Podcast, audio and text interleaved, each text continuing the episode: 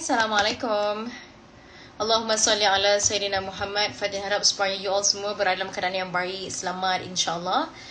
Assalamualaikum semua. Good evening. Ha, macam tu. Hi Anis Jafri. Hi Liana Farah. Hi Faris Matik. Assalamualaikum. Okay, we also have Sarifuddin Hamid. Assalamualaikum awak. Okay, siapa lagi? Tuan apa ni? Tuan Nur Jihan. Assalamualaikum. Waalaikumsalam Faridiman. Najwa Waalaikumsalam. Allah Rabbi Yuska. Terharu I. Kenapa terharu to you? Waalaikumsalam Khairin. Uh, Subhanallah Lavender. Waalaikumsalam Fatin. Ilyas. Uh, Waalaikumsalam. Azrin. Waalaikumsalam. Alright. Fatin actually today. Um, oh, Nura. As, Waalaikumsalam. Yeah, basically today Fatih nak bagi tahu you guys about something. I would like to discuss with you guys about this one thing that is very important with regard to Ramadan and insyaAllah kita akan bersama dengan Profesor Dr. Harlina Siraj. InsyaAllah. Alright. Uh, Waalaikumsalam. Waalaikumsalam Khairin. Selamat petang Zalal. Subhanallah. Zakia Drus. Waalaikumsalam. Okay. Subhanallah Dr. Harlina Halizah uh, Siraj dah berada dekat dalam ni. Uh, InsyaAllah kita akan bersama dengan beliau. And the best part is that kita akan bercakap berkaitan dengan Allahumma salli ala Sayyidina Muhammad. Allahumma salli ala Sayyidina Muhammad. Yes, Ramadan. Okay? We will be talking about Ramadan. Assalamualaikum. Oh, Liana dah receive. Uh, Liana apa tadi kata? Saya dah buat payment tapi belum receive apa-apa. Alright. Uh, actually those yang dah buat payment, you buat payment menerusi Pay ataupun manual sebab kalau manual we have to really accept it lah. Alright. Sekejap ya. Nanti apa-apa you boleh uh, WhatsApp our admin insyaAllah. Okay. Cakap hi Hairin. Hi Hairin. Subhanallah. Waalaikumsalam from Brunei. Subhanallah. Tabarakallah. Allahu Akbar. Wow. We also have people from Hungary. Waalaikumsalam. Fairut Zahari. Subhanallah. Allahu Akbar. Masih boleh register ke untuk tadabur Ramadan? Yes, masih boleh register. Uh, selamat menyambut Ramadan. Selamat menyambut Ramadan. Astaghfirullahalazim. Astaghfirullahalazim. Kurang ni kan. Okay, bismillahirrahmanirrahim. Sekejap ya. Fatin mm, mm, mm.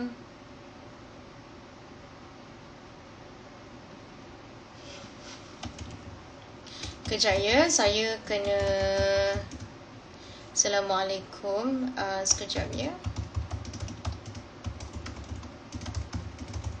Apa ni, sekejap eh? Someone will IV here. Okay, Allahumma salli ala Sayyidina Muhammad. Okay, jom kita akan bersama dengan uh, Dr. Harlina Siraj. Okey, sekejap. Bismillah la haula wala quwata illa billah. Sekejap ya, ada benda urgent ni. Minta maaf sangat. Allah Allah Allah.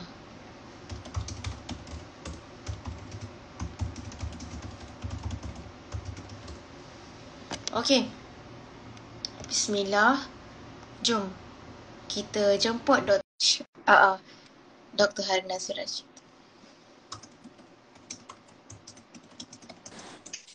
Assalamualaikum. Waalaikumsalam warahmatullahi wabarakatuh. Ah, Ramadan Karim. Ah, Ramadan Karim. Subhanallah, Allahu Akbar. Rindunya dengan Dr. Har. dia kita kita hilang rindu Kak Fatin sebab dengar Zayang suara dia sekarang dengan Allah. Lin kan. Allah, Dr. Har kan kalau bulan Ramadan jemputlah saya berbuka tiba. okay, insyaAllah nanti kita dah buka pintu dah ni untuk kita punya tetamu semua kan pelan-pelan nanti kita kita kita baliklah kepada suasana yang biasa kan Fatin insyaAllah mudah-mudahan. Okay. Bergurau je dengan izin. Alright. Ada kita nak mulakan insyaAllah hari ni kita cakap pasal Ramadan persiapan Ramadan. It's all about Ramadan insyaAllah since uh, mm-hmm. kita, uh, kita itu uh, Ramadan insyaAllah. Silakan Dr. Har berkaitan dengan Okay. Bismillahirrahmanirrahim. Assalamualaikum warahmatullahi wabarakatuh. Uh, yang Dr. Kasihi, Fatin Nabila ya. Really looking forward for chit chat bersama dengan Fatin ni.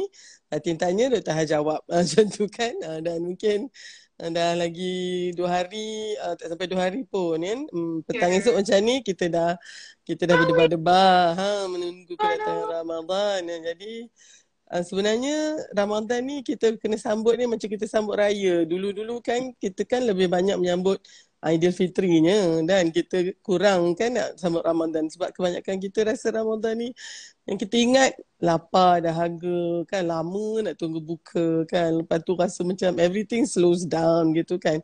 Jadi mungkin tu first kali uh, uh, Fatin kita kena ingat Ramadan ni bu- bulan yang sangat produktif sebenarnya. Ya daripada sirahnya daripada amalan-amalan yang kita nak buat. So uh, inilah sebenarnya okey so sekarang mindset kita kena buat macam ni.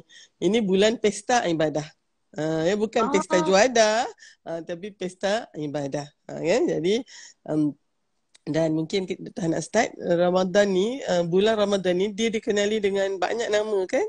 Hati bukan hanya uh, kita kata ya uh, Syahrul Siam tu ataupun bulan puasa itu hanya satu je daripada banyak nama dia.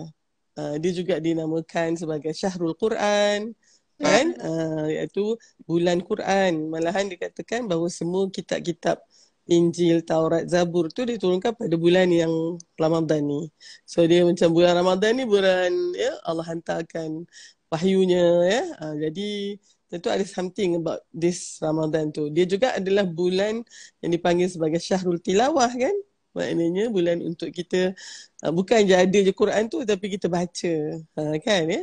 Uh, apa lagi? Sab, uh, Syahrul Rahmah, Syahrul Sabr, uh, Syahrul Jud ya tempat untuk kita ber, berdermawan. Uh, ya masa ni memang ya sangat sangat seronok untuk kita. Agaknya bila perut kita lapar tu kita lebih pemurah sebenarnya.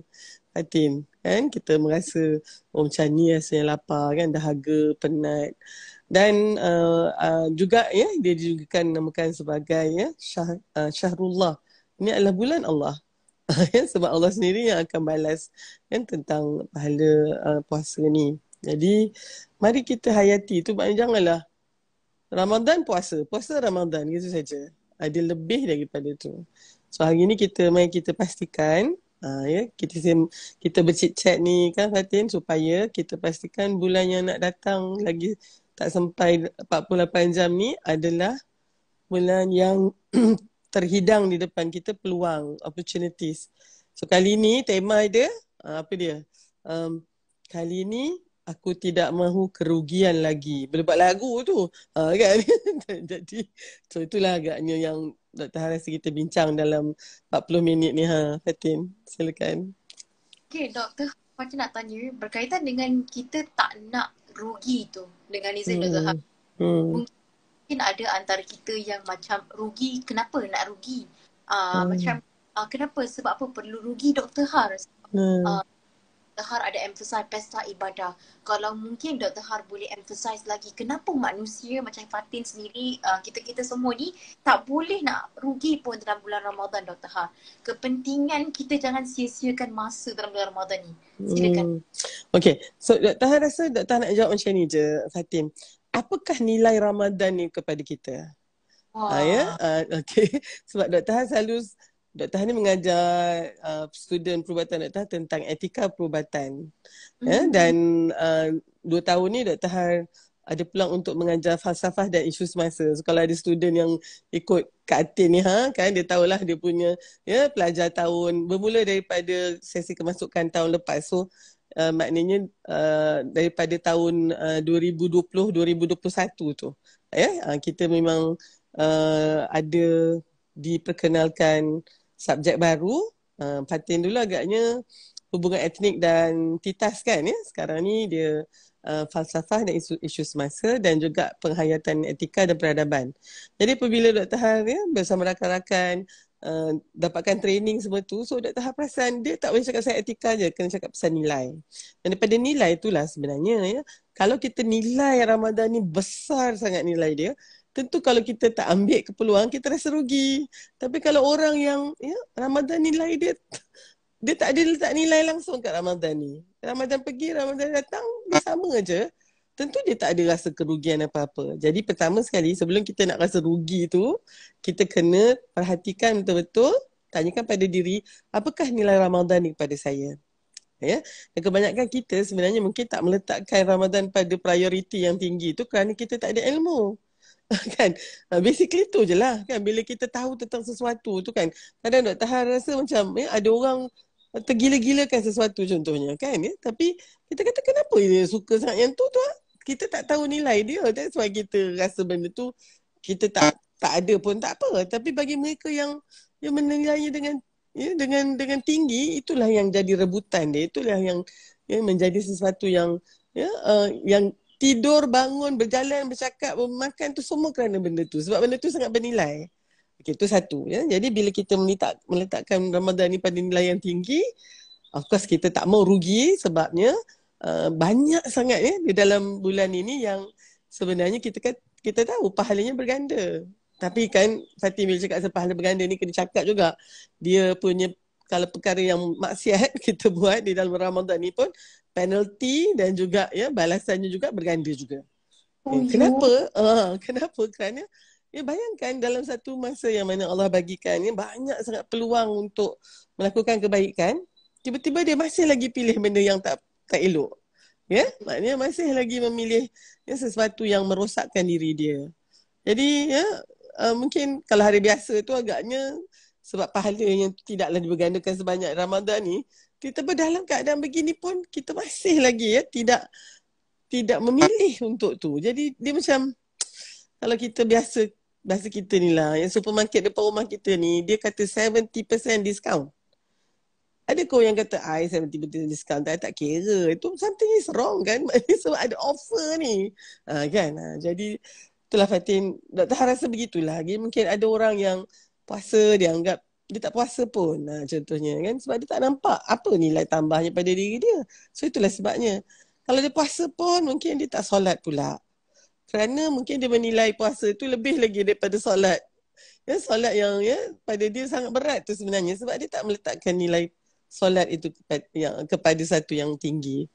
Jadi mungkin ya, bila bercakap tentang ni, kita kena ada azam yang baru lah Fatin. Ya, so apa azam kita untuk Ramadan ni nanti? Ramadan akan datang ni lah ya. Tahan suka benda yang kecil tapi the small wins daripada one big victory gitu kan. Uh, jadi uh, pertama mungkin ya paling tidaknya kita kena pastikan niat kita betul. Uh, dia bukan nawaitu sama radin tu saja, ya bukan niat yang itu tapi maksud dia kita kena jelas kita melakukan ibadat ya puasa itu yang diwajibkan kepada kita itu uh, dengan tujuannya satu saja. Saya buat ni kerana Allah yang perintahkan. Okay? Uh, kita tak perlu saya nak buat bila saya tahu dari sudut saintifik dia apa kebaikan fasting ni. Dia okey itu mungkin orang kata memberikan nilai tambah lah tetapi bukannya hanya sebab kita convince puasa tu bermanfaat dengan kita dari sudut saintifiknya ya. Uh, kita punya islet of Langerhans dalam pancreas kita rehat sekejap ke tak payah tahu pasal tu pun ya kita kita men, men, apa orang kata mengikuti perintah tu kerana kita yakin itu antara lima rukun Islam. Ha, ya, yang mana sangat penting untuk manifestasi iman kita contohnya. So, niat. Kali ni niat, mungkin ada yang kata saya nak niat daripada hari pertama tu Dr. Han untuk sebulan puasa. Bagus, itu pun best juga tu. Tapi tambahkan niat-niat lain. Ya? Niatnya untuk kan kita ada tahsinul Quran, ada tahsinul salah. Yang ni tahsin kena kena kena baiki kita punya kualiti uh, puasa dan kualiti Ramadan kita ni, kualiti ibadah Ramadan kita. Dan yang tentu sekali untuk tu kita kena banyak muhasabah diri Fatin. Eh, Fatin bila dengar Dr. Han ni tak habis-habis uh, muhasabah, muhasabah, muhasabah. Memang itulah dia kan. Kalau kita tak muhasabah, hidup kita ni kita akan macam itu je lah Fatin. Dia kata uh, uh, life not examined is life not worth living kan? Siapa cakap tu? Socrates cakap kan. Dia kata hidup yang, oh Dr. berfalsafah lah ni. Hidup yang tidak di, di muhasabah, tidak di, dianalisa, ya, tidak dinilai, tidak ditaksir adalah hidup yang tidak tidak berbaloi pun. Ya, jadi muhasabah tu. Muhasabah ni sebenarnya kita ni selalu muhasabah orang. Hatin, muhasabah orang best. Uh, tu yang kita gosip, kita kita apa orang kata, kita uh, uh, mengumpat orang tu muhasabah lah tu. Patut dia buat macam ni, tak boleh buat macam tu. Muhasabah habis-habis lah. Uh, yang selalu kalau kita tengok main bola kan, ni Dr. Har selalu lah tengok husband Dr. Har, anak Dr. Har kan. Tengok orang tu tengah gelicit bola, oh dia punya komen kena pas sana lah begini. begini. Muhasabah kemain banyak ya. Tapi selalu tu kita lupa muhasabah diri kita sendiri. Jadi azam yang kedua selepas niat tadi, saya mesti banyakkan muhasabah diri. Macam mana soalan yang selalu kita tanya untuk muhasabah diri? Ya? Soalan yang Dr. Har rasa paling penting, tengok muka kat cermin tu, janganlah tengok, Allah, kenapalah dia jerawat ni, kenapalah, you know, ada tanda-tanda hitam ni, jeragat ni, ha, ya, kenapalah saya tak cantik macam Kak Fatin. Masa tengok cermin, itu je yang dia, itu je yang dia cakap. Uh, mungkin kali ni tengok cermin, pandang cermin tu, ya, yeah. Hai, Assalamualaikum. siapakah anda sebenarnya? Siapa awak tu kat dalam cermin tu? Who is that face face apa orang kata staring at you tu? Jadi kan mungkin kita akan bagi banyak jawapan. Tapi kan Fatin kalaulah misalnya kita sendiri tak kenal diri kita uh, bila orang tanya siapa kita atau kita tanya diri kita sendiri siapa saya sebenarnya kita tak mampu menjawabnya uh, maka bersedialah untuk ya orang lain pula mendefinisikan kita. Sebab tu sebab kalau kita tak betul-betul jawab siapa saya, kita akan mulalah benchmark dengan orang lain. Saya tak sama pandai, tak saya tak cukup cantik, tak cukup pandai, tak cukup cerdik, tak cukup uh, apa lagi, tak cukup uh, apa uh, menarik. Saya tak cukup bijak. Uh, sebabnya ya, dia tidak mengenal diri dia sendiri. Jadi of course kita kena baliklah kepada wa ma khalaqtul jinna wal insa illa liya'budun. Kita ni adalah abdi kepada Allah apa maksud dia abdi pada Allah tu? Ha, kan ya? Jadi abdi pada Allah itu pada Dr. Han, kita tahu Allah yang menciptakan kita, kita tahu Allah yang tahu semua tentang kita lebih daripada kita sendiri. Kita tahu Allah sayang kita lebih daripada Allah sayang uh, sesiapa pun datang ke bumi menyayangi kita. Lebih lagi daripada mak kita sendiri menyayangi kita. So, bila kita tahu tentang itu, maka kita tahu bahawa apa yang Allah suruh kita buat adalah untuk kebaikan kita kan dan apa yang Allah larang untuk kita buat tu juga untuk kebaikan kita kan jadi bukannya sebab yang ni sangat penting lah Fatin mungkin muhasabah yang kedua ni mesti sampai kat situ eh? sesuatu yang Allah suruh sebenarnya adalah sesuatu yang sangat baik dan kita perlukan kan dan sesuatu yang Allah larang itu sebenarnya adalah sesuatu yang akan merosakkan kita. Fatin mungkin dah banyak kali dengar yang ni kan. Tapi Dr. Ha rasa this is actually the uh, turning point. The turning point. Of course it's the truth. Tapi once you realize this, eh, maknanya kita, tapi kita kena yakin bahawa Allah itu dulu itu itu kerjanya iman tu kan. Kerana Allah hanya mahukan yang terbaik untuk kita dan Allah sangat protektif eh, terhadap kita ni. Tapi kenapa kita sangat suka buat benda yang Allah tak suka Itulah yang kita nak buat Fatim Lili-lili Hailiu kita nak buat Dan benda yang Allah suruh Itulah yang kita rasa berat sangat Sebab kita ada dua musuh ya? Satu iaitu nafsu kita sendiri ya? Dan juga syaitan Yang cukup cerdik dan pandai Untuk just go in Fatim dia macam ni tau Ini untuk untuk peringatan Dr. Har dengan Fatim sendiri lah bila kita selalu kat luar ni kan uh, bila kita cakap yang orang kata betul lah cakap you kan. Oh, saya kan kalau dengar you cakap alhamdulillah kan. It gets into your head tau. Nah oh I ni not bad lah. Ha, itu pun sebenarnya. Kan? Uh, kita ada ciri-ciri uh, membesarkan diri dan Allah memang tak kata dah ya. Takabur dan sombong tu bukan sifat kita itu hanya Allah saja selayaknya. Tapi kat situlah syaitan. Itulah minta minta ni sahabat-sahabat yang ya, bersama kita ni ya. Uh, adik-adik Fatin ni ha semua. Fatin they really look up after you Fatin. Fatin menjadi role model kepada mereka kan. Uh, jadi minta doa kat dia orang Fatin supaya kita sentiasa Allah ya jaga ya daripada uh, perkara-perkara macam ni lah. Dan kalaulah misalnya dah ada kegelinciran sikit mudah-mudahan Allah sampaikan muhasabah ya kalau tak muhasabah tu datang dari kita muhasabah tu datang daripada orang lain Fatih sih kalau nampak Dr. Har eh Dr. Har ni dah lain lah cakap dia pun dah lain you have to let me know ya itu tanda sayang Fatin pada Dr. Har jadi muhasabah kat sini self reflection dan juga muhasabah orang lain kepada kita um, so tak salah agaknya Fatin bulan ni kita banyak bertanya agaknya kepada orang yang rapat dengan kita kan. Orang lain tu kita segan juga kadang tu. Uh, kalau misalnya Dr. Har dengan husband Dr. Har kan ataupun dengan anak-anak ada tak ir, tem, apa tempat ataupun ruang yang mas, mana Umi kan uh, macam Has ni boleh improve. Ha, bila minta tu kena tak adalah pula telinga kan ya. Ha, mulalah dengar dia orang punya feedback. Ha, feedback sangat penting ya. Um, so muhasabah tadi tu. Yang ketiga, apa yang kita azamkan bulan ni kita nak pastikan solat kita pun makin meningkat.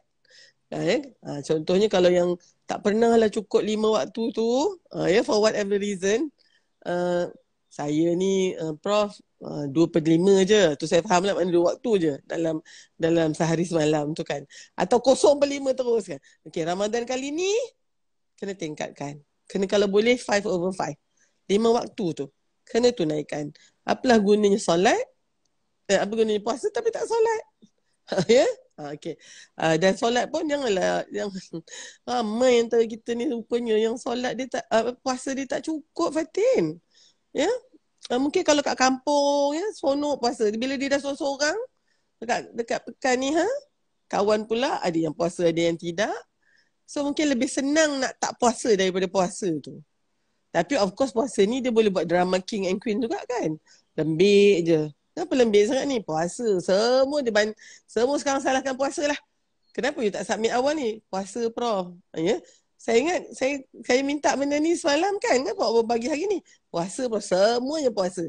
Eh, tolonglah ya. Janganlah jadikan puasa ni kita punya orang kata red herring pula ya. Kita punya alasan untuk tidak produktif, tidak ya, tidak se, setangkas selalu begitu tak tak ya. Sebenarnya uh, itu tadi. Itu azam yang keberapa tu Fatin? yang ketiga dah kan. Yeah. Okey, dah tahan berhenti dululah Fatin duk senyap dia tak best juga. Uh, uh, oh. Ada apa-apa lagi? oh, Fatin mendengar Dr. Sebab muasabah Dr. Ah, uh, subhanallah Fatin syok mendengar sebab subhanallah uh, Fatin sangat terasa eh, dengan Dr. Har punya perkara yang ketiga which yalah Dr. Har kita sibuk nak kita sibuk Dr. Har aku ni nak terawih, nak baca Quran, nak habiskan Quran kan Dr. Har. Tapi macam muhasabah we somehow deny the fact that the power of muhasabah itulah sebenarnya the key of bila mana kita berubah itulah itulah dia punya kunci utama muhasabah and hmm. in fact dengan izin kalau Fatin boleh share dengan Dr. Har kan yes, macam Ustaz Syahri Abdul Rahman uh, murabi hmm. tadabur nanti subhanallah Dr. Har dah hmm. beliau ada kata satu perkara ni um, Quran diturunkan diturunkan secara berperingkat kepada kita hmm. kenapa uh, walaupun Quran diturunkan pada waktu yang singkat lah contohnya ada beberapa jangka masa Quran diturunkan tetapi kenapa dia boleh ubah tamadun manusia kenapa yeah. Islam tu hebat sebab bila mana para sahabat dan nabi-nabi semuanya mereka uh, para sahabat dan nabi mereka betul-betul go through deep into the ayah mm-hmm. and it reflection dengan izin Dr. Har so uh, ini kunci kehebatan kunci sungguh hebatlah zaman uh, Nabi Muhammad sallallahu alaihi wasallam. Sallallahu alaihi wasallam. Pas Nabi Muhammad. Itulah kunci kehebatannya. Iaitu reflection of the ayah, muhasabah, tadabbur ayat tu. Maksudnya get into the real meaning of the idea, the idea in the Quran. So pada muhasabah ni macam apa yang Dr. Har cakap tadi tu. Oh, betul, betul. I dah faham dah macam Ya Allah, penting muhasabah. Itulah kunci kepada perubahan seseorang. Ah macam hmm. tu. Dia, dia muhasabah ni dia buatkan kita humble. It humble you very much. Uh, hmm. Dia menjadikan kita mungkin ya uh, bila lebih banyak muhasabah diri uh, kita tak dapat tidak antara uh, direct produknya adalah kita merasa uh, kita tak sehebat manalah sebenarnya. Uh, kan? Uh, jadi muhasabah tu of course yang penting dari dalam dan juga uh, tadi tu kita memang kena minta muhasabah daripada orang ya yeah? uh, minta especially sahabat-sahabat kita yang yang rapat yang kita tahu ya dia orang ni uh, dalam kalau dalam uh, tingkat johari tu uh, kita ada satu tingkat yang namanya blind spot orang hmm. nampak semua tu tapi kita tak nampak so yang itu tu yang kita kalau dalam pembawa apa nak bawa kereta kan kita ada blind spot tu. Selalu kat blind spot tu kalau kita ada kereta ada motor kita tak tak nampak tu. So make sure uh, ya uh, kadang kita letakkan dekat dekat cermin kita tu satu satu cermin uh, macam fish eye sikit kan ya macam lens yang yang nampak semua tu sebab kita kita ada blind spot tu. Uh, okay dan itu kalau orang yang kita sayang dan orang yang sayang kita juga dia akan bagilah. Macam katalah Tahar sayang kat Fatin ni kan. Kalau nampak Fatin buat apa Dr. akan kata Fatin. Tahar rasa ah, cara dia lembut macam tu kita pun seronok lah kan. Tapi ada orang dia tak bagi kita feedback macam tu. Dia bagi kita kritikan. Okay, uh, now kena beza antara kritikan dan juga muhasab apa dan juga uh, feedback ni, maklum balas. Okay, uh, kritikan ni tujuannya memang lebih kepada uh, merendahkan orang tu. Kalau kita bagi feedback, kita sebenarnya nak orang tu lebih baik. Kritikan akan sentiasa ya melihat apa yang dah berlaku dulu. You dulu macam ni ya apa dia ungkit-ungkit-ungkit benda buruk-buruk lama tu. Ha, ya? Tetapi feedback dia tak dia tak fokus yang tu. Dia pergi ke depan. Ha, ya maknanya uh, okay kita ada buat silap macam ni kita nak baikin akan datang kan lain tu. Ya. Uh, uh, criticism dia memang tujuannya nak deflate you. Deflate tu macam kalau kalau uh, belon tu dia nak kempeskan you. ya. uh, tapi sebenarnya kalau misalnya uh, feedback dia bertujuan untuk menambah baik kita. Okay. Uh, jadi uh, oleh sebab tu impak dia pun lain. Tapi macam ni je Fatin. Bulan Ramadan ni kita terima semuanya sebagai muhasabah. Jadi kalau lah orang bagi kita feedback, Alhamdulillah kita sangat berterima kasih kat dia. Feedback pula tak boleh terlalu general tau. Tak boleh kata Fatin ni bagus. Ah, itu hmm. itu bukan feedback. Dia kena kata Fatin sangat baik dalam konteks ni. Satu, dua, tiga, empat. Lepas tu agak sederhana dalam aspek yang ini pula. Ya, lima, enam, tujuh, lapan. Tapi area-area yang ni, Dr. harap sangat Fatin boleh baiki. Uh, yang itu 9, 10, 11, 12. Barulah ber, um, feedback begitu tu baru uh, apa dianya apa orang kata feedback yang spesifik itu sebenarnya yang berguna. Uh, ya. Yeah? Uh, jadi uh, kalau kita memberi feedback pun kita kena spesifik. Kalau kita menerima feedback pun kita kena probe. Maknanya kalau tiba-tiba jadi orang kata Fatin bagus, kena cari bagus yang belah mana tu supaya itu kita boleh tingkatkan. Lepas tu kita kena cari juga kat dia buka ruang untuk dia. Ada tak agaknya ruang yang boleh saya perbaiki? Sebab kita tak nak cakap apa apa yang buruk tentang saya. Kita pun tak suka juga orang kata awak kan ada lima keburukan. Alamak tak best juga. Jadi so kita kata ada tak area yang saya boleh baiki macam tu kan? Okey. Kemudian uh, satu lagi kalau orang bagi kita kritik kan. Ramadan ni kan tak payahlah kritik orang. Tapi ada juga kan yang lapar-lapar ni eh, dia kritik je kita kita kena ada satu cara kerangka fikir yang kita katakan growth mindset tu kan? Yang bercambah yang berkembang yang dinamik ni di mana segala kritikan kita flipkan dia jadi feedback juga. Kan? Uh, orang tu memang niatnya nak nak jatuhkan nak jatuhkan kita nak nak deflate kita tu nak kempeskan kita. Tetapi kita ambil dia punya ya dia punya kritikan tu kita jadikan dia satu feedback Oh yang ni memang sakit hati betul orang yang kritik you tu Fatin. Dia ingat ya bila dikritik kita maka kita langsung lah kan ya. Oh, langsung shut down ya. Kita pun tak boleh nak keluar lagi dah sebab malu sangat. Tak tengok tak. Kita kata terima kasih lah siapa yang bagi saya feedback dan maklum balas tu. Dia kata eh aku bukan bagi maklum balas aku kritik kau. Tapi sebab kita punya kerangka fikir tu macam tu semua kritikan kita uh, apa kata uh, flipkan dia untuk jadi maklum balas. Tapi on the other hand, Uh, Fatin, kalau kita ada kerangka fikir yang satu lagi iaitu yang tertutup, jumut, terbelenggu, terkunci ni, the fixed mindset. Kalau you dapat feedback yang paling cantik sekalipun dalam satu dunia tu, itulah feedback yang paling elok. Dengan kerangka fikir ni, kita masih melihatnya sebagai kritikan. Dan oleh sebab tu bila kita ya mengambil segalanya tu dengan kritikan, itu yang kita cepat nak membalas balik. You tak faham I punya suasana. Uh, you tak hmm. boleh judge I kan. Padahalnya, jadi sangat sedih lah macam tu sebab feedback sebenarnya untuk tujuan kita menambah baik kita tapi sebab kita lihatnya sebagai kritikan kita tolak dia mentah-mentah. Hmm. Kan? Wow. so Uh, teruskan Dr. Har. Okay, so sekarang ni azam yang lain. Dr. Har mungkin ada lagi tiga azam Ramadan ni kan. Tadi niatnya kita, kemudian kita punya muhasabah, kemudian kita punya solat. Tambahlah siapa yang dah solat memang saya, Alhamdulillah Dr. Har dan uh, Kak Fatih yang risau. Solat saya cukup lima waktu. Okay, good. Tapi tambahkan uh, apa orang kata uh, kita punya sunat-sunat kan. Oh saya terawih dah. Okey bagus terawih tu. Cuma kadang-kadang kita tengok dah solat Isya nak tunggu terawih tu dia pun duduk aja. Boleh lagi tu sunat dua rakaat kan. Sayang tu. Ha uh. uh, kan. Uh, jadi kalau boleh ya uh, supaya uh, lepas Ramadan nanti walaupun tak ada terawih yang lekat dengan dia sebelum subuh dia bagi dua rakaat. kan sebelum zuhur ya uh, dia akan dia akan ada ba'diyah qabliyah dia tu kan ya. Jadi so paling bertambahlah taklah just lima waktu tu saja okey.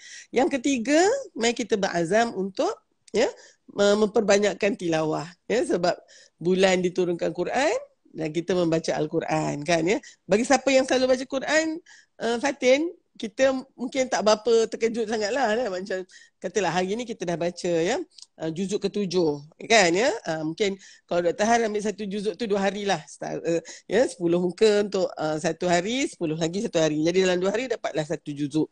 Lepas tu mungkin kita duk continue je kan? Yang ini dah sampai juzuk tujuh dah masuk tujuh uh, juzuk lapan. Jadi nanti satu satu Ramadan nanti Dr. Han mungkin start juzuk sembilan tak payah kena ghostan balik juzuk satu kan terus saja kan sebab sebab kita memang duk membaca saja kan cuma kali ni Dr. Har target kalau sel- selalu tu sebulan tu mungkin Dr. Har boleh habis ya uh, mungkinlah di dalam uh, 10 juzuk macam tu kelas contohnya kan kali ni mungkin boleh banyak sikit lagi Ah uh, begitu. So tilawah tu kan. Kemudian uh, kita tahu kan kalau boleh kita tadarus uh, macam yang uh, tadabur kali ni kita letakkan tadabur pula maknanya kita bukan hanya baca kita baca maknanya kan ya mungkin dalam apa dalam satu apa sepuluh muka surat yang Dr. baca tu sekarang ni Fatin Dr. cuba uh, kita mungkin tak faham ayat Quran tu dalam bahasa Arab yang tu tapi kita tahu tahu apa ayat yang tengah kita baca ni Ya, ha, ini tengah cerita pasal ni ni. Ha, ya, ha, jadi jadi membaca tu jadi macam tak lagi dah membaca tapi tak faham apa yang kita baca.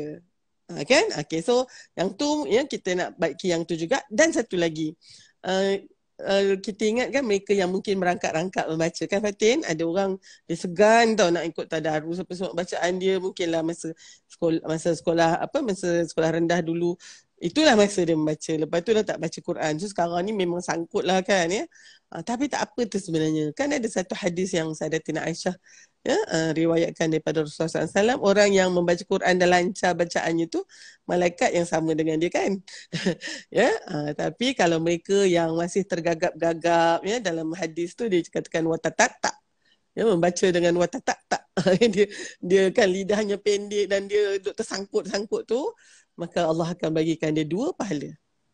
Ha, kan? So, bila Dr. tahu tentang hadis ni, Dr. Har rasa insyaAllah Dr. hormat sangat kat orang yang membaca tetapi tersangkut-sangkut kerana bila kita tadarus kan Biasalah kita tadarus masa yang sebelum PKP tu kan kat masjid ada mungkin lah ya hari ni tadarus so muslimat-muslimat semua datang Lepas kita tengok berapa ramai muslimat tu ha, lepas tu mungkin ya satu grup ni ada lima enam orang gitu kan bila kita dapat salah seorang ahli kita tu yang jenis wata tak tak ni Allah has. Ya, sebab semua orang baca satu muka kan. Ha, ya, kalau yang lancar ni satu muka tu tak sampai 10 minit uh, kan. Dapat dah satu muka. Tapi bagi yang si wata, wata tak tak ni ya Allah lamanya. Satu ayat tu agaknya sampai 2-3 kali diulang kan. Oh kita pun rasa macam ni tak habis lah tadarus kita kan. Uh, tapi bila ingat yang dia akan dapat dua pahala. So kan, kita janganlah pula bila tadarus ni kan, uh, kita jadi diskriminatif pula. Saya tak nak lah dengan dia ni ha. Ya? Saya tak nak lah dengan Fatin ni ha. Kalau grup ada dengan Fatin ni lambat habis. Sebabnya dia watak tak tak tadi tu kan ya. Dia tersangkut-sangkut kan. Jadi, tahan rasa kan Allah hai. Allah sebenarnya bagi tahu kat kita, di sisi Allah tu, kita semua sama ya yang kaya yang miskin yang pandai yang tak berapa pandai kan kita je ni ha yang membeza-bezakan sangat manusia ni okay, itu azam yang keempat ya makna dengan al-Quran tu sampai kita rasa kalau tak baca Quran hari tu kan ha, itu itu impak uh, apa apa tarbiyah madrasah Ramadan lah. Lepas daripada tu kan kita rasa macam apa siapa tak seronok sangat. Oh tak baca Quran lagi. Ah, macam tu. Oh tu jadi best tu.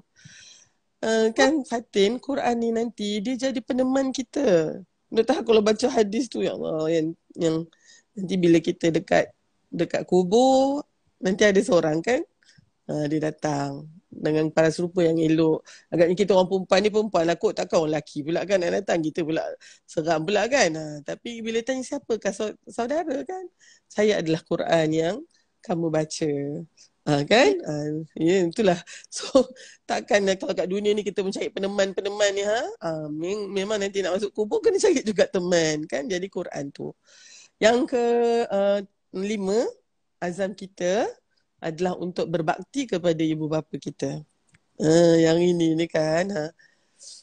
Uh, mungkin mak bapak kita jauh atau mak bapak kita ada kat bawah tu ha. Tapi kita rasa macam ayolah pasal dah selalu sangat tengok kan dah taken for granted. Mak ayah kita take us for granted kita pun take them for granted kan ya. Jadi macam uh, ini yang selalu kalau orang yang dah tak ada mak ayah dia akan kata kan Allah pro pro ada mak lagi saya ni mak saya dah tak ada. Dah macam tu kan ya. Tapi kita yang masih ada ibu bapa ni macam mungkin tak berapa tak terasa sangat lah. Itu tadilah kita ambil sambil lewa tu kan. Kita baca balik hadis yang Rasulullah kata ya um, apa ibu bapa kita ni adalah kunci kepada syurga yang pertengahan. Ha, ini adalah ulama yang mengatakan syurga pertengahan tu sebenarnya syurga yang terbaik. Siapa hmm. yang nak silakan peliharalah anak uh, mak ayah tu buatlah kebaktian dengan mak ayah tu. Tapi siapa yang tak mau, maksudnya offer ni, ya, tak mau offer ni, maka ya abaikanlah mak bapak kamu tu. Rasulullah kata macam tu. Ya, dia, dia, hadis tu bunyi dia macam ini ada offer ni. Kalau kau orang nak, ambil. Tapi kalau kau orang tak nak, ah, bagi kau orang lain lah. Ya, tak payahlah. Ha. Itu sebabnya kan kadang uh, tapi kan kita kena ingat ni Fatin, uh, menjaga ibu ayah ni dia lain dengan menjaga anak kita sendiri. Ya? Dr. Har ni sendiri, kalau menjaga anak tu sebagai ibu lain. Bila Dr. Har ni sendiri juga, the same person, jadi anak kepada ibu bapa Dr. Har pun lain jadi dia. Okay? Bila kita katalah kena menjaga kedua-duanya, ha, kan? Itu sebabnya dalam surah Al-Isra' tu, ayat 23 tu, uh, bila ibu bapa kamu telah sampai usia usia tua tu. Dia masa mak bapak kita muda ni Fatin, dia dia tak depend kat kita. Dr. Han sekarang ni kan, anak lah yang depend kat kita kan. Tapi Dr. Han kena ingatkan myself that one day, I'm getting more and more dependent of them. Ha, kan?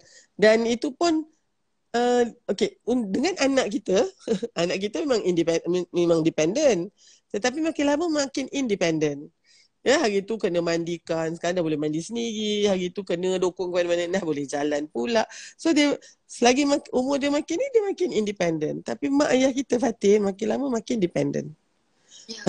Dan nak menguruskan mungkinlah kan kebersihan untuk seorang bayi tu Alah dia punya pup pun ke sikit, dia punya urine dia pun sikit, bau dia pun tak tak, tak macam mana sangat kan ya.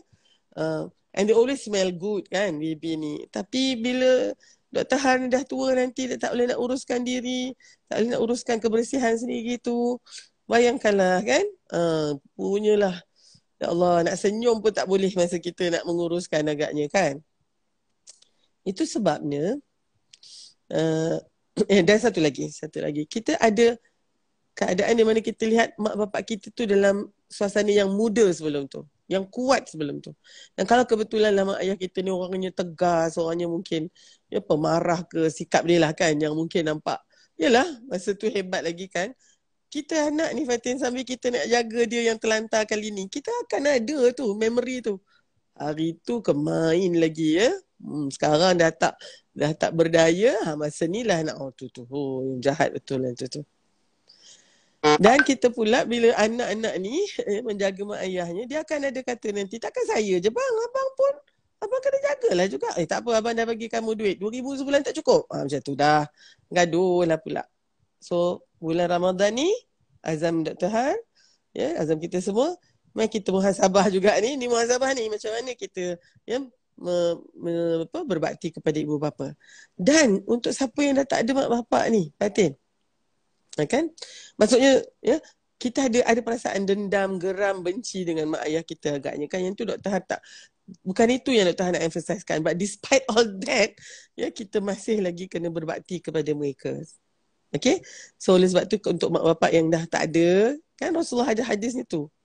Pertama kan kita kena doakan dia. Kemudian kita kena mohonkan ampun untuk dia. Wasiat-wasiat dia semua kita kena uh, apa uruskan.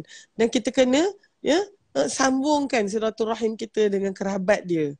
Ya adik dia ataupun abang dia yang dia suka padahal kita tak suka tapi itu dia sayang tu. Kan? Dan uh, kita kena uh, hormati sahabat-sahabat mak ayah kita tu. Jadi tu sebabnya mak ayah kita siapa kawan dia yang paling dia suka? Oh adalah mak cik Yah tu. Ha, ni balik kampung raya ni naik orang cik Yah tu. Sebab apa? Sebab kita nak hormati mak bapak kita apa sahabat-sahabat arwah mak bapak kita tu. Oh ini memang bagus betul. Seterusnya kita kena banyakkan sedekah. Itu azam yang kedua. Uh, azam yang keberapa dah tu? Ha, tak ingat dah yang keenam lah agaknya ya. Uh, uh, so tambahkan sedekah.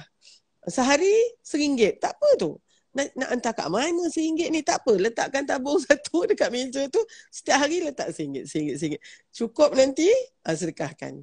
Tapi maknanya kita kita masukkan ke dalam tabung tu ikut hari kan? Jadi hari tu dah ada lah juga sedekah seringgit. Dr. Han dapat list ni 30 hari. Uh, kat, kat ni dekat syari, apa dekat apa uh, yayasan yang ni lah bla, bla, panjang list tu. Tapi Dr. Han rasa okey lah tak apa. Terima kasih siapa yang mengantar.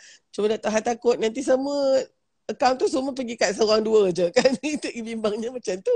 Jadinya uh, tapi sedekah lah. Banyakkan sedekah. Sedekah tu bukan duit je kan Fatin? Sedekah senyum. Uh, senyum tu yang paling tak ada modal dia kan? Okey sikit lagi. Uh, akhir sekali. Uh, mari kita uh, azam Dr. Har uh, Ramadan kali ni mari kita banyak doakan sahabat-sahabat kita. Ya? Yeah? sebab kan ada hadis yang mana kalau ada seorang mendoakan sahabatnya ni, tanpa diketahui oleh sahabatnya tu maka mereka akan kata segala kebaikan doa tadi akan kamu dapat juga. Ah kan kita nak yang macam tu tu. Ah tapi tapi Dr. Har ni bukan doa kawan-kawan yang kita suka je tau. Dr. Har nak challenge je. Ni sambil Dr. cakap ni Dr. Har challenge dia Dr. Har juga ni. Mari kita doakan kawan-kawan yang kita memang tak apa suka. doa uh. kawan doa kawan yang kita rasa macam hmm, kalau dengan nama dia hmm, macam buat muka oh no not him not her macam tu kan? Man Ramadan kali ni lagi dua hari ni kita doakan untuk dia. Apa oh. yang nak kita apa yang kita nak doakan dia? Uh, okey lah. Segala doa yang baik yang kita nak tu lah dia pun nak Allah ampunkan dia. Ya Allah kan? Bagilah kebaikan kepada sahabat saya ni. Uh, segala hajat dia penuhilah ya Allah. Uh, ni zaman-zaman COVID ni ya Allah kalau dia dapat COVID pun biarlah ujiannya ringan saja, sembuhkan dia. Ya Allah tutuplah aib dia. Ya Allah yang ini ni. Apa yang kita tengah buat ni Fatin? Kita nak cuba belajar-belajar ya menjadi manusia yang macam Rasulullah SAW kan? Sebab Rasulullah tu sangat magnanimous. Ya magnanimous ni apa dia? Um, uh, nouns dia adalah magnanimity. Ya, dia punya sifat dia adalah magnanimous. M A G magna N A uh, N I M I T Y magnanimity, magnanimous kan. Uh, magnanimous ni, uh, magnanimity ni adalah apabila kita sebenarnya ada peluang untuk membalas ya kejahatan orang kepada kita tapi kita decide untuk maafkan saja dia. Ah itu magnanimous. Ah, arwah Bapak Dr. Han masa arwah Bapak Dr. Han taklah cakap magnanimous gitu kan. Tapi Bapak Dr. Han kata, kalau nak tengok karakter seorang manusia tu, tengok apa dia buat apabila musuh dia, dia tengah berteleku kat depan dia tu, tengah melutut kat depan dia dan dia sebenarnya boleh libas saja ya, tengkuk dia punya musuh ni. Oh. kan? Faham tak? Ya? Uh, tapi instead of doing that, dia maafkan orang tu. Ha, itu magnanimous. Ha. Oh, sangat susah ni magnanimous ni. Dia kalau kita sebut magnanimous kan Fatin, tak ada cerita-cerita movie yang Netflix ke uh, yang uh, tak ada. Sebabnya semua movie kita Korea baik, um, Indonesia ke, Philippines ke, Turki ke kan. Uh, US tu kita biasa tengok kat Hollywood tu lah ya. Bollywood punya filem ke. Semuanya dia punya team balas dendam. Kan? Ha, jadi kalau macam tu macam mana nak magnanimous? So Dr. rasa tu je dulu Fatin. Mudah-mudahan ya kita boleh uh, meningkatkan kita punya kualiti Ramadan kita akan datang ni. InsyaAllah. Oh, subhanallah, subhanallah, Allahu Akbar. Allah. Ah, tak ada soalan lah. Ah, Azhar. ah, ah, bodoh. Puan kita yang non-Muslim boleh tak? Ah, Ah. Okay. Uh, Fatin rasa je mana Fatin? Fatin, uh, pada pandangan Fatin, it shouldn't be a problem kalau doa itu adalah doa yang baik dengan izin. Hmm. Contohnya doa supaya hati dia terbuka untuk terima Islam. Mm-mm. Uh, tak dia baik dengan izin Allah. Tak ada masalah kan Dr. Har kan? Ya, ya, ya. Fatin silap Dr. Har? Ya, Dr. Han rasa mungkin tu masalah kita hari ni. Bayangkan kalau kawan-kawan kita yang non-Muslim tu semua kita titipkan doa. Ya, setiap kali kita berdoa tu kita titipkan doa. Ya. Siapa nama tu? Comel sangat tu. Nama dia siapa Fatin? Momo. Apa? Umur? Momo. Mom, okay. Alright. So, uh, kalau agaknya kita doakan kawan-kawan kita ni, ramai dah agaknya yang terbuka hati agaknya lah. Wallahualam bukan sebab doa kita tu, tapi kita mungkin, kita tak sampai hatilah nak mengata-ngata dia. Kan kalau dia sentiasa dalam doa kita. Kan? Janganlah pula doakan yang tak elok-elok. Uh, kan? Kita doakan dia um, accident ke, uh, budak, eh budak katalah ya, seorang budak non-muslim ni, pandai sangat dalam kelas ni. Aku doakan dia ter, Ya, orang kata tertongging dekat dalam longkang tu uh, apa dapat uh, internal bleeding so dia tak boleh pandai. Tak boleh lah macam tu kan Oh. ya. Uh, jadi doa itu tu doa yang ya uh, jadi so pada pandangan Dr. Han lah ya Faz Azhar boleh. Boleh kita doakan. Subhanallah. Hmm insya-Allah mudah-mudahan. Okay, Alright. Fatin. Hmm, ada lagi ke? Dr. Har, uh, mungkin kita tengok soalan ni sedikit. Uh, contoh ni, uh, satu soalan ni, macam mana kita nak buang rasa marah, stres dan lain-lain lah. I would say that stress in the month of Ramadan dengan izin Allah, Dr. Har. Mungkin insya Okey. Pada pandangan doktor, kalau orang yang memang stressful sebelum Ramadan, dia akan bawa juga untuk Ramadan tu. Okey. Hmm. Uh, dan mungkin satu lagi doktor, kan ada yang hadis sahih yang kata ya pintu syurga dibuka, pintu neraka ditutup dan syaitan dibelenggu. Uh, lepas tu mungkin ada soal, kenapa masih lagi ada syaitan berkeliaran? Look, uh, itu satu satu berita yang baik lah maknanya syaitan pun kalau dibelenggu tu mudah-mudahan dia tidaklah mengganggu kacau kita kan. Tapi kalau syaitan tu dah jadi mendarah mendaging darah daging kita ya uh, dah jadi part of us susah jugalah tu kan ya.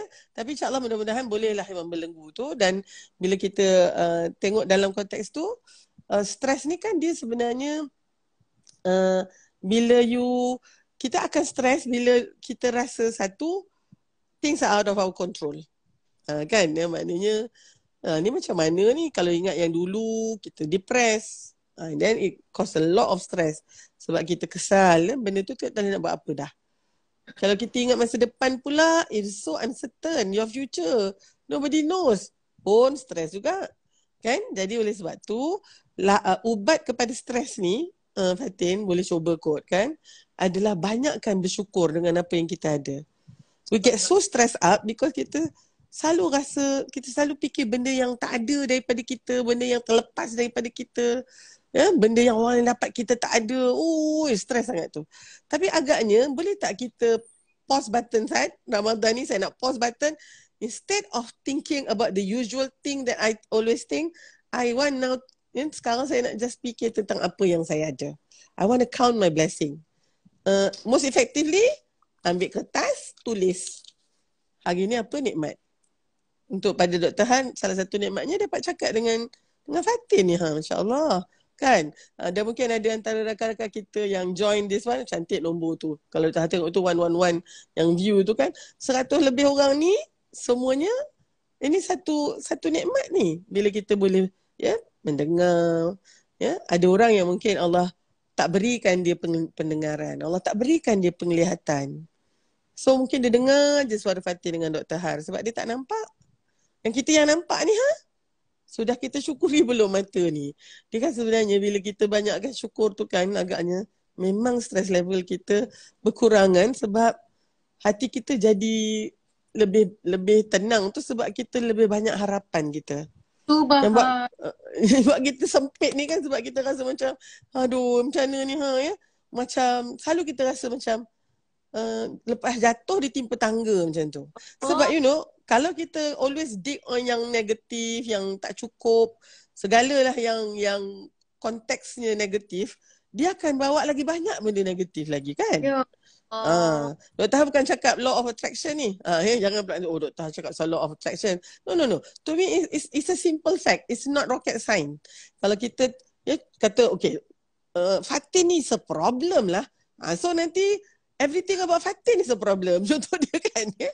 Ah, tapi kalau katalah Fatin ni is a blessing, then you will see, oh, there's more and more blessing juga. So Dr. Ha rasa I would rather look for that one daripada nak korek-korek benda-benda yang yang membawakan banyak sangat kita punya tak stres kita tu apa ya Fatin? Marah, tak puas hati, kecewa, benci, apa lagi ya? Dendam. Oh. Itu semua itu ialah dia jadi satu modal drama tau. Tapi tapi in real life don't you don't have to live such a toxic ni. In fact kan kalau misalnya orang yang dah tahu percaya kanser ni dia bukan hanya sel-sel yang tiba-tiba ya uh, berja- apa um, out of control kan dia dia tak menjalankan fungsi dia. Kalau dia di payudara patutnya sel-sel tu menjadi sel-sel lemak saja tetapi dia act jadi so uh, out of control tu hingga akhirnya dia ya dia menyebabkan tisu badan kita tu rosak dan seterusnya. Dalam sistem badan kita ada apa yang dipanggil sebagai macrophages ataupun sistem kiranya yang yang monitor tau. All the cell yang sel yang nak pandai-pandai buat kerja sendiri ni, uh, dia ada panggil scavenger, scavenger cells. Uh, ada doktor pernah baca beberapa kajian, dia kata kalau kalau kita dalam keadaan marah, kita bottle up kita punya emotion, antara sel yang yang akan uh, tak efektif fungsi dia adalah the scavenger cell. Dia sangat sangat related dengan uh, bila kita stress kita ada keluarkan certain certain chemistry chemical juga kan. So the the apa the scavenger cell is so sensitive to all these stress uh, punya uh, chemicals ni. So bila scavenger cell tu tak ada, so tak adalah polis yang nak nak make sure sel-sel yang apa yang dibuat oleh scavenger cell ni dia kalau ada sel yang tadi tu yang misbehave tu dia akan dia akan makan that that cell. So sel sel lain tak sempat nak rosak dengan dengan tu tahu. Tapi bila sistem ni tak ada uh, jadi of course ada all this abnormal growth of cell ni uh, akan yang kita katakan cancer cell ni akan grow out of proportion. Jadi maknanya badan kita sendiri Allah dah jadikan bahawa kita sebenarnya tak boleh hidup dalam keadaan yang begitu toksik tu. Okay? So insyaAllah Fatin, insyaAllah. okay. Subhanallah Fatin dapat banyak sangat ilmu ya uh, Dr. Har hari ini. Tapi benda yang Fatin betul-betul paling-paling sangat terkesan adalah tentang muasabah ni lah. Uh, I I wrote this like note so that I can actually put it in my head. Kita boleh pilih sama ada kita nak kekal fixed mindset or growth mindset. Dan muasabah ni lah kunci kepada uh, kunci kepada macam mana kita selepas Ramadan dan macam mana perubahan yang kita buat selepas bulan Ramadan nanti kan? Subhanallah. Hmm. that is greatest greatest knowledge that I got and I hope that Allah tolonglah permudahkan urusan kami. Fatih ni sangat sangatlah kerdil sangatlah teruk kan? Semoga Allah tolonglah Fatih dengan izin Allah InsyaAllah. Kita semua kita semua Fatih nak. Okay. Kita tamatkan kita majlis dengan okay. izin Farah dan walas insyaallah silakan Natahar. Okay. Subhanakallahumma bihamdika asyhadu an la ilaha illa anta astaghfiruka wa atubu ilaik. Bismillahirrahmanirrahim. Wal 'asr innal insana lafi khusr. Wa tawassaw bil haqq wa tawassaw bis sabr. Okay Fatin, terima kasih ya Fatin. Till next okay, month insyaAllah. Uh, uh, next month mungkin dah dekat nak uh, nak uh, syawal lah pula. so uh-huh. Ramadan Karim, Ramadan Mubarak insyaAllah. Okay, Assalamualaikum. Bye. Okay. Assalamualaikum